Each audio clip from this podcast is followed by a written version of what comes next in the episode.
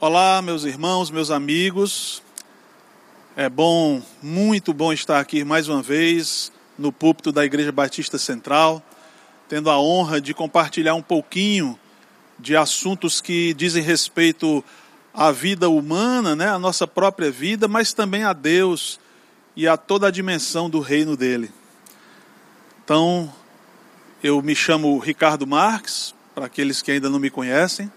E nós vamos hoje conversar sobre um assunto extremamente importante: saúde mental. E eu queria começar lendo uma passagem da Bíblia. Está na terceira epístola de João. 3 João 1:2 diz assim, ó: Amado, espero que você esteja bem e fisicamente tão sadio quanto é forte em espírito. Eu queria orar nesse instante. Pai amado, Deus de toda graça, nós queremos nesse instante pausar na Tua presença para Te agradecer pela oportunidade, Senhor, e pela possibilidade que o Senhor proporciona para a gente poder estar aqui louvando o Teu santo nome, falando das coisas que dizem respeito ao Teu reino e aos filhos que Tu amas, Pai. Muito obrigado por esse tempo, que o Senhor esteja com todos, Pai, e que abençoe este momento, que seja um momento de edificação e crescimento. Nós Te oramos e Te agradecemos em nome de Jesus. Esse período de pandemia que a gente vem vivendo já desde 2020, ele tem exacerbado os problemas emocionais das pessoas, né? Muita gente, isso tem crescido muito, pessoas de todas as classes sociais, de todas as profissões, passando, e de todas as idades, né, da criança ao idoso, passando por momentos emocionalmente muito difíceis, e a saúde mental se deteriorando. Mas Deus está no controle de tudo, há um propósito para cada coisa, e a gente quer aprender no meio dessa tribulação toda. Vamos começar definindo o que é saúde mental. Pode ser definida de várias formas, né? Tem muitas maneiras de se falar de saúde mental. Aliás, de saúde tem várias formas de definir, mente tem várias formas de definir, mas eu escolhi a definição oficial da Organização Mundial de Saúde, para poder universalizar o conceito, que eles atualizaram essa definição de saúde mental e eu gostei muito de como ela ficou. Então a definição da OMS para a saúde mental é algo relacionado à forma como uma pessoa reage às exigências, desafios e mudanças da vida e ao modo como harmoniza suas ideias e emoções. Está muito bem feita essa definição. Eu particularmente gostei bastante, porque não trata mais a saúde mental como a ausência de doença. A ideia de saúde aí não está ligada só ao oposto de uma patologia mental ou psiquiátrica, por exemplo, mas está relacionando a saúde mental a uma capacidade humana, que é a capacidade da pessoa reagir adequadamente às exigências, desafios e mudanças da vida. E a maneira como ela harmoniza as ideias e as emoções dela. Como é que os meus pensamentos se harmonizam com as minhas emoções e os meus sentimentos. Então essa definição já diz muito pra gente. Da onde é que vem o sofrimento emocional? O sofrimento físico é fácil da gente entender, né? O cara deu uma topada, dói, caiu, quebrou o braço. Teve um problema, comeu um alimento estragado e deu um problema no intestino. E por aí vai, né? Então, definir ou entender sofrimento físico é mais fácil, porque a gente consegue vê-lo no cotidiano. Mas o sofrimento emocional, por mais que ele seja cotidiano também, ele é mais abstrato, é subjetivo. E a gente precisa pensar num jeito de compreender da onde vem o sofrimento. E aí você tem, ao longo da história, várias escolas de pensamento, dentro da psicologia, da psiquiatria, da neurociência, da própria filosofia, e também dentro da visão religiosa, né, os conselheiros e tudo mais, tem diferentes visões e abordagens sobre o problema do sofrimento. Mas uma coisa que eu gosto muito é da frase de um filósofo grego, antigo já, que ele conseguiu traduzir numa frase de maneira quase perfeita. Não chega a ser perfeita não, mas quase. Essa questão do sofrimento emocional ou psíquico humano. Esse filósofo, Epicteto, ele disse o seguinte: o problema do sofrimento das pessoas, do ser humano, não é apenas, ou não está focado principalmente nos problemas em si, nos acontecimentos com estas pessoas. O sofrimento está mais relacionado ao que as pessoas pensam sobre o que está acontecendo com elas e como elas lidam com esses pensamentos e com os acontecimentos. Ou seja, o que é que o Epicteto estava dizendo? De maneira muito genial, que a gente sofre muito menos pelas coisas que nos acontecem, pelas circunstâncias ao nosso redor, e sofremos muito mais pelo que nós nos permitimos pensar a respeito dessas coisas. E muito mais pela forma como nós lidamos com essas coisas e com esses próprios pensamentos.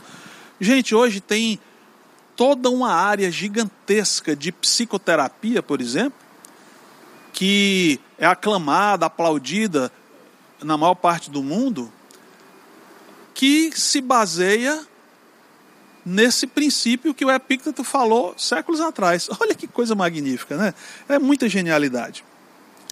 Mas vamos falar um pouquinho aqui sobre onde a mente se localiza no ser humano. Não em termos de localização geográfica, tá? Mas qual é o papel dela? Como é que ela se localiza em termos de... E que papel ela ocupa em nós? Deus nos criou corpo, alma e espírito. Nós somos um tipo de trindade, perceberam? Corpo, alma e espírito. E Deus nos criou assim, de forma integrada. Não é esfacelada, fragmentada. Deus não fez um corpo, depois ele fez um espírito separado, depois ele fez a alma separada e depois ele colou tudo para formar o ser humano, não. Quando um ser humano, cada um de nós, quando nasce, nós vamos construindo e formando gradativamente essas três áreas, né? Ou esses três componentes nossos. Nós vamos formando o corpo, vamos formando a alma e vamos formando o espírito. Nós crescemos em espírito, crescemos em corpo e crescemos em alma. Ricardo, eu não estou entendendo muito bem essa história de alma e espírito. Não é a mesma coisa não, porque no interior, quando a gente, principalmente aqui no Nordeste, né? Quando você está no interior e às vezes você vai conversar num final de noite ali, perto de uma fogueira e tal, geralmente, aparece história de alma que o pessoal fala, né?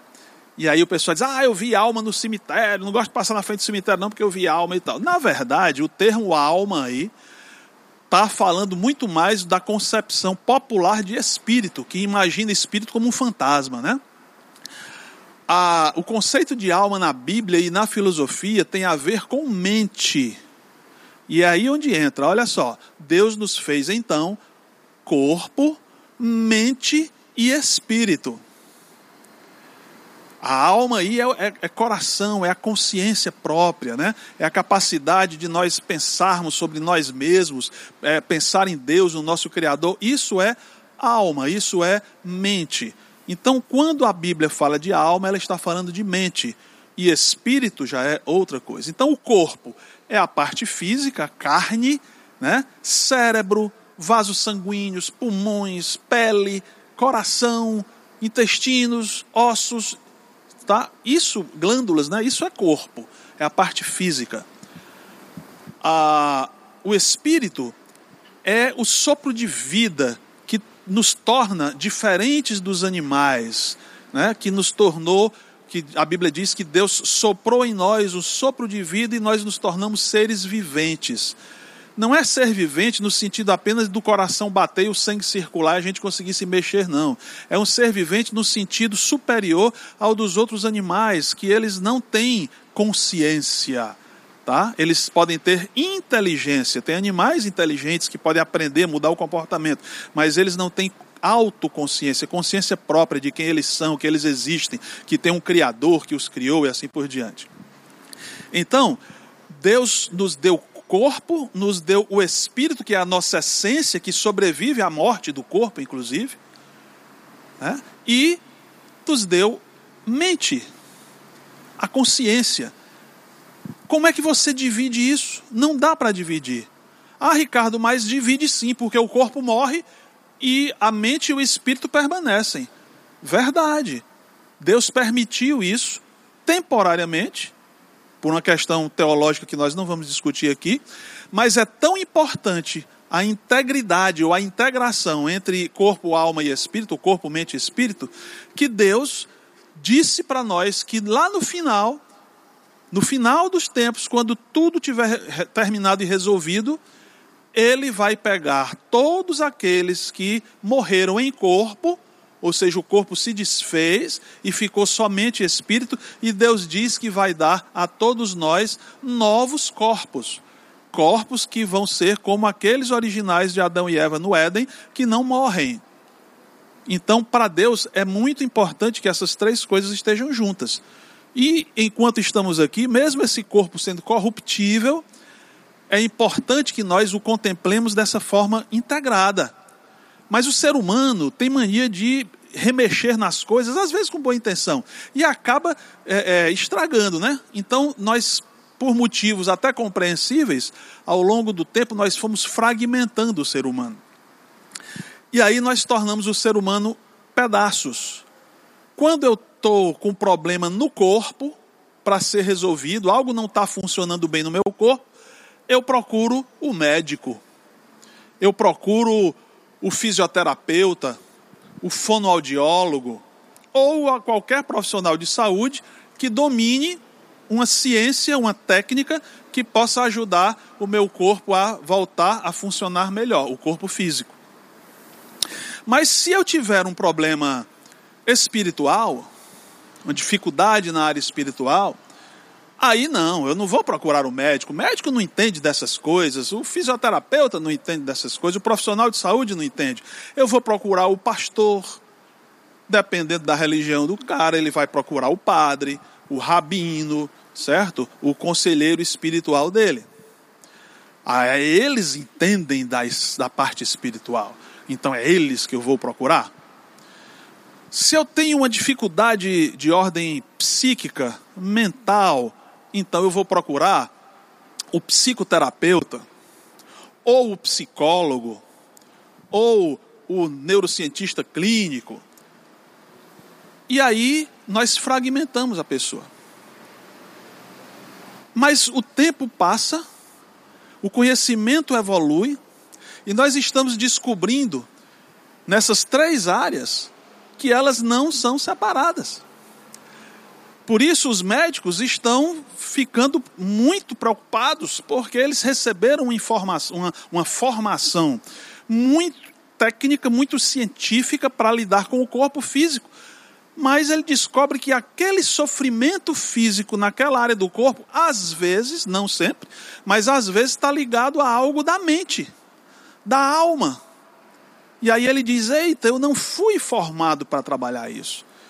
E ele manda para o terapeuta, para o psicoterapeuta, para o psicólogo ou para o psiquiatra.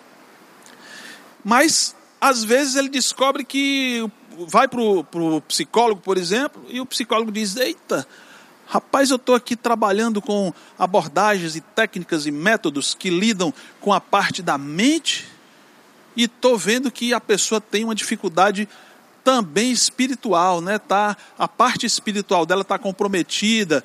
E aí eu não consigo ajudá-la aqui. Ah, procura lá a igreja, né? Procura o conselheiro espiritual e assim por diante. Então hoje nós estamos percebendo que essas coisas elas são, né? Nós sempre soubemos disso, mas não vivíamos como sendo isso. Essas coisas estão integradas, interdependentes. E agora, o que é que eu faço quando a pessoa procura o profissional? Então, nós estamos vivendo uma época que todas essas formações profissionais vão ter que ser revistas para se tornarem muito parecidas umas com as outras. Não é que cada um vai perder a sua especialidade, não. O médico sempre vai ser médico, o fisioterapeuta sempre fisioterapeuta, o psicólogo sempre psicólogo, o psicoterapeuta sempre psicoterapeuta, o pastor sempre pastor e assim por diante. Mas cada função dessa vai ter que rever sua formação para que ela consiga trafegar por essas três áreas, pelo menos num nível que permita uma melhor compreensão e uma certa capacidade de ajudar dentro das três áreas, e a partir de um certo nível de necessidade, passar essa pessoa para o especialista, se for preciso. Então nós somos seres integrais, corpo, mente e espírito. Ah, Ricardo, você está falando aí de especialidades e tal, medicina, por exemplo, para tratar o corpo, o conselheiro espiritual, o pastor, para tratar o espiritual, mas essa parte da mente aí, ela fica meio no limbo, né? É meio subjetiva, meio não, é muito subjetiva na verdade. É abstrato. E por que é algo abstrato? Ah, mas o espiritual é abstrato. Sim, mas nós historicamente estamos acostumados com pastores e padres, etc., tratando questões espirituais. Mas a parte da mente complica porque aparece em vários meios, inclusive no meio cristão, muito preconceito sobre a necessidade de um cristão de procurar ajuda para melhorar sua saúde mental. Por que esse preconceito existe? Porque há uma crença muito difundida e muito equivocada, eu mesmo já tive um pouco dessa crença, né? De que a busca de uma ajuda significa que eu estou reconhecendo, por exemplo, que a Bíblia não é capaz de resolver os meus problemas de ordem mental. Porque se a Bíblia for capaz, eu resolvo sozinho, só lendo a Bíblia. Não, não é que a Bíblia não tem essa capacidade, nós não estamos falando disso. As Escrituras são suficientes para as coisas que nós precisamos. Não é essa a questão. A questão é que suficientes para quê? As Escrituras não são suficientes, por exemplo, para ajudar a você melhorar um joelho que você deslocou num jogo de futebol. Você precisa de técnicas específicas para aquilo. Então as Escrituras são suficientes, mas não são suficientes para qualquer coisa, né? Não se aplica para qualquer coisa, né? Então as Escrituras são suficientes sim para nos aconselhar em tudo que nós precisamos. Aconselhar, mas às vezes nós estamos numa situação em que o conhecimento das Escrituras nós até podemos ter, mas aquilo parece que fica na cabeça da gente e eu não consigo concatenar com o meu coração, de maneira que aquilo provoque a mudança. Aí fica a pergunta, por que eu não consegui mudar? O que é que está acontecendo? Eu sei, eu tenho a informação e não consegui mudar, né? O que é que tem uma lacuna em mim? Aí a pessoa às vezes fica envergonhada, não diz para ninguém e tal, né? Eu não estou dizendo que para nós resolvermos, para termos saúde mental, nós precisamos fazer terapia, nós precisamos buscar psicólogo ou psiquiatra, não. Não estou dizendo isso. Eu estou dizendo que às vezes a ajuda importa. E há preconceito quando alguém busca essa ajuda, tá? Então, esse preconceito é um equívoco do entendimento de como nós funcionamos. Por que que eu posso ter uma falha de funcionamento em qualquer parte do meu corpo, mas se for a minha mente que está ligada ao funcionamento de um órgão importantíssimo chamado cérebro, a essa não pode falhar não. Porque se falhar é vergonhoso, vão dizer que eu estou com pecado e que eu tenho é que resolver o meu pecado, seja ele qual for, porque a minha mente vai ficar boa se eu fizer isso. Não é tão simples assim. Claro, o pecado existe, adoece, inclusive a mente, mas nem sempre os problemas de falta de saúde mental é por causa de pecado. Ricardo, a Bíblia fala sobre mente? Se fala, ela fala o quê? Bom, fala até bastante, mas Tem vários contextos em que a Bíblia fala sobre mente.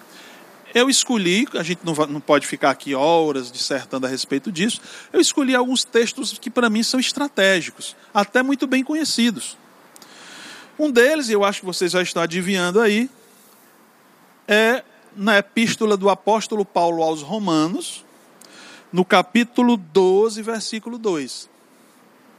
Vamos lembrar o que é que o apóstolo Paulo diz lá, gente?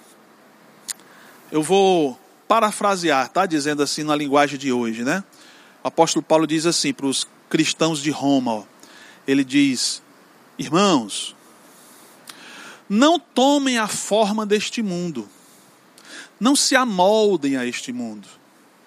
Ou seja, ele está aludindo ao fato de que o cristão ele precisa viver uma contracultura.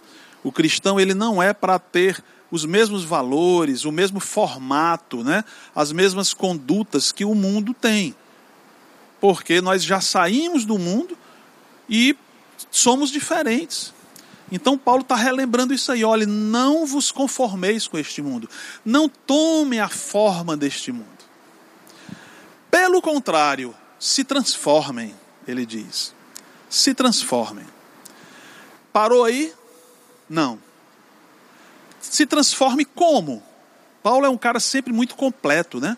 Ele diz as coisas como devem ser ditas.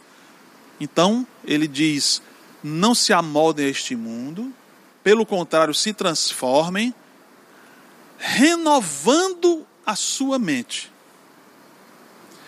O termo grego usado por Paulo aí é metanoia. O que quer dizer metanoia? Poderíamos traduzir mais ou menos como você pegar a sua mente, do jeito que ela está, desmancha ela. Desconstrói essa mente. E faz outra no lugar. Uma mente diferente, renovada. Então Paulo está dizendo, se transforme mudando, alterando a sua mente. Refazendo a sua mente.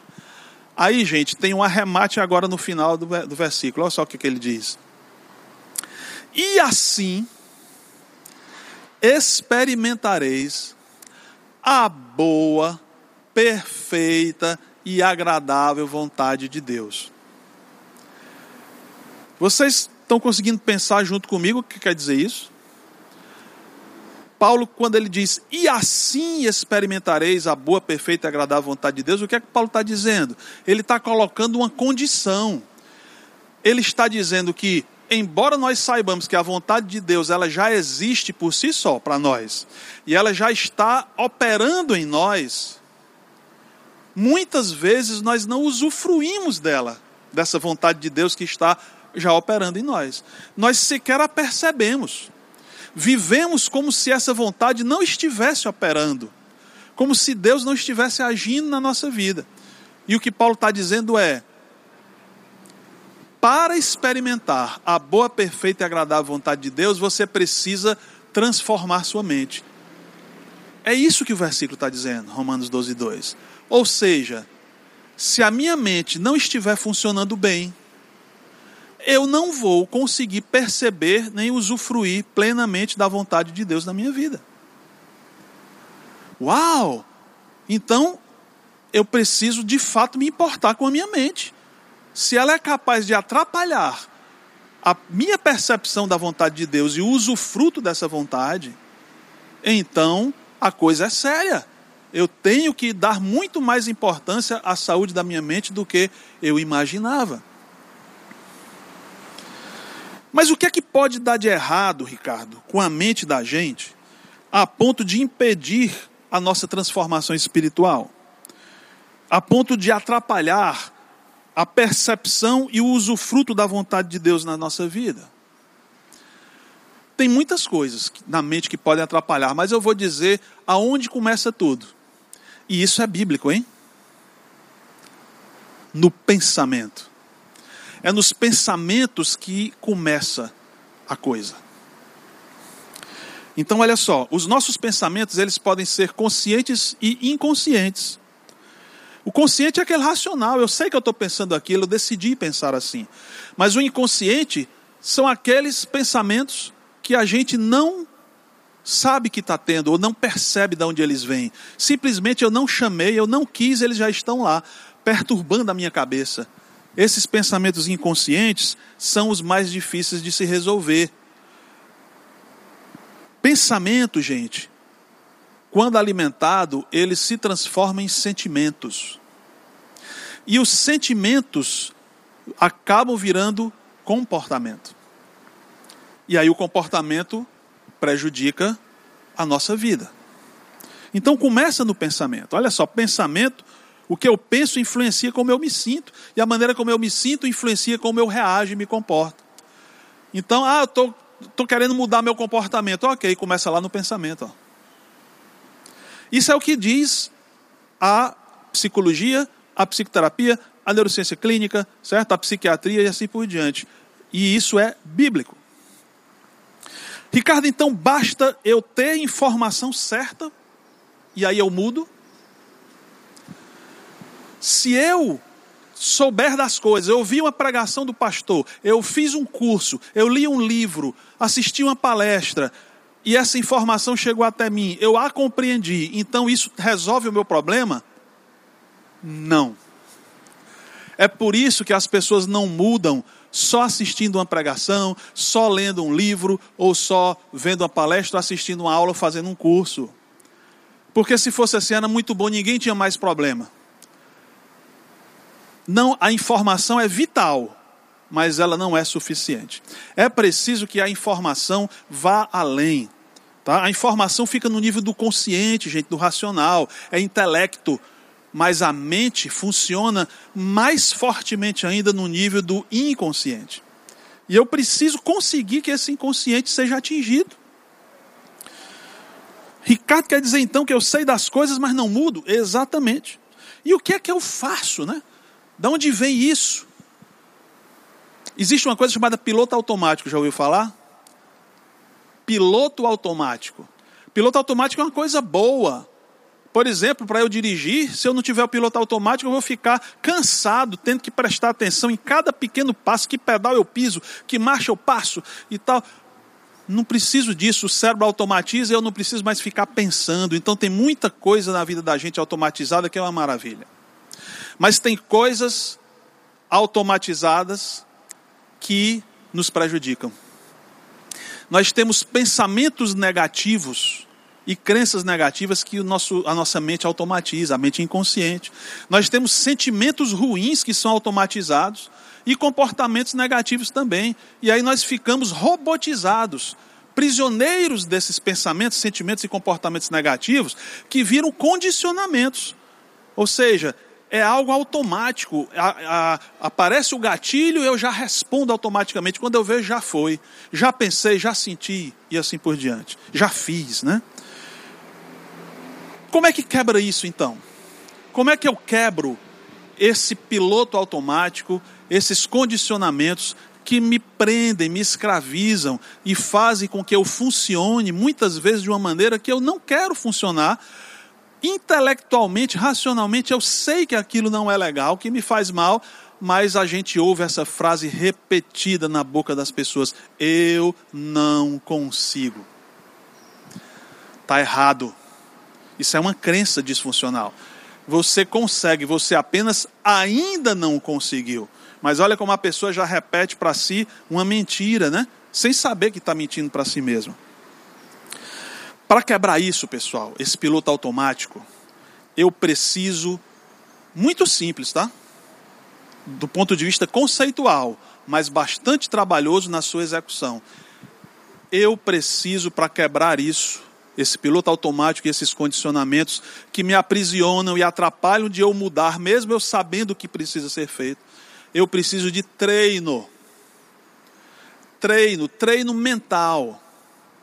A mente muda através da repetição. Eu preciso fazer e fazer de novo e fazer de novo, mesmo desmotivado, mesmo sem acreditar muito talvez, mas eu vou e faço, até que chega um momento que a sua mente vai entendendo que aquilo é importante e começa o processo de mudança.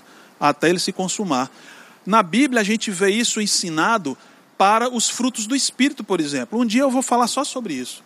Os frutos do Espírito, eles são aprendidos, são desenvolvidos, não são dados para a gente no estalar de dedos. Deus pode, mas por algum motivo não é como ele faz. Nós temos que aprender a desenvolver, e para isso precisa de experiência, precisa de estimulação. Então a gente quebra esse piloto automático com o treino. Como? Puxa, gente, tem muitas técnicas, muitas ferramentas e recursos que podem ajudar as pessoas a fazer isso. Algumas são bem simples, muitas delas são ferramentas bíblicas, mas tem outras ferramentas que são científicas, que são técnico-científicas e podem ajudar a pessoa a superar essa dificuldade com mais facilidade. Nós estávamos falando que tudo começa nos pensamentos, não é isso? Pois vamos concluir o nosso tempo aqui, fechando nessa questão do pensamento. Se começa nos pensamentos, então eu posso e devo trabalhar meus pensamentos, treinar a minha mente com pensamentos corretos. Atenção, não confunda com aquela panaceia do poder do pensamento positivo. Isso não funciona, tá? Fazer só coisas motivacionais não funciona, porque isso fica só no nível do consciente. O poder do pensamento positivo é uma enganação, é um otimismo de enganação. Não está acontecendo nada, não, está tudo certo, está tudo bonito, está tudo maravilhoso. Não estou falando disso. Eu estou falando da gente assumir os pensamentos que nós temos, conhecê-los, os pensamentos negativos, dar identidade a eles, nos apossar deles e agir sobre eles, e não ficar fugindo deles. Então eu preciso identificar e reconhecer os pensamentos que me perturbam. Eu preciso saber que pensamentos são esses, e eles precisam ficar muito claros para a minha mente. E uma vez que eu os conheço perfeitamente, eu estou olhando para ele, está escrito no meu papel. Aí uma vez que eu sei disso, eu agora posso trabalhar esse pensamento, ou esses pensamentos. E esse trabalhar é o treino que eu estou falando. Se a minha mente está cheia de pensamentos negativos, eu preciso colocar o foco dela, a minha atenção, redirecionar minha atenção para pensamentos positivos e edificantes. E isso não é só a psicologia, a neurociência, a psicoterapia, a psiquiatria que dizem, não. Isso é a Bíblia que diz. É a Bíblia. Então eu queria terminar lendo para vocês Filipenses capítulo 4, versículo 8. Uma das passagens mais lindas do Novo Testamento. E o apóstolo Paulo escreve para os cristãos de Filipos, falando de um treino mental. Um treino mental. Ele diz que a gente precisa fazer isso cotidianamente até a mente mudar. É o mesmo Paulo que disse lá em Romanos 12:2 que nós precisamos mudar a nossa mente. E o que é que Paulo diz agora? Em Filipenses 4:8. Ele diz assim, olha, finalmente, irmãos, tudo que for verdadeiro, tudo que for de boa fama, bem afamado, se houver alguma virtude, se tiver algum louvor nisso, seja isso o que ocupe o seu pensamento. Ou seja, ele está dizendo que a gente deve ocupar intencionalmente a nossa mente com aquilo que é verdadeiro, aquilo que merece respeito, aquilo que é bem afamado. Ele diz, escolha ocupar sua mente com isso, com esses pensamentos. E ele ainda completa, né? Aquilo que vocês aprenderam de mim, ouviram de mim, viram eu fazendo, pratiquem. E aí ele fecha. Porque se vocês fizerem isso, Deus estará convosco. Olha só isso, a conexão com Romanos 12:2, né? Se você transformar sua mente, poderá experimentar a boa, perfeita e agradável vontade de Deus na sua vida. Se você ocupar seus pensamentos com essas coisas boas, Deus estará com você. 2 versículos em livros diferentes, o mesmo autor falando da mesma coisa. ele está condicionando a nossa experiência com Deus a termos a mente correta. Portanto, se você está sem esperança em relação à saúde mental, saiba que tem jeito. Tem jeito, porque senão Deus não teria prometido. Obrigado pela atenção de vocês e que Deus os abençoe ricamente, nos proporcionando a todos a melhor saúde mental que somente o Espírito de Deus pode proporcionar.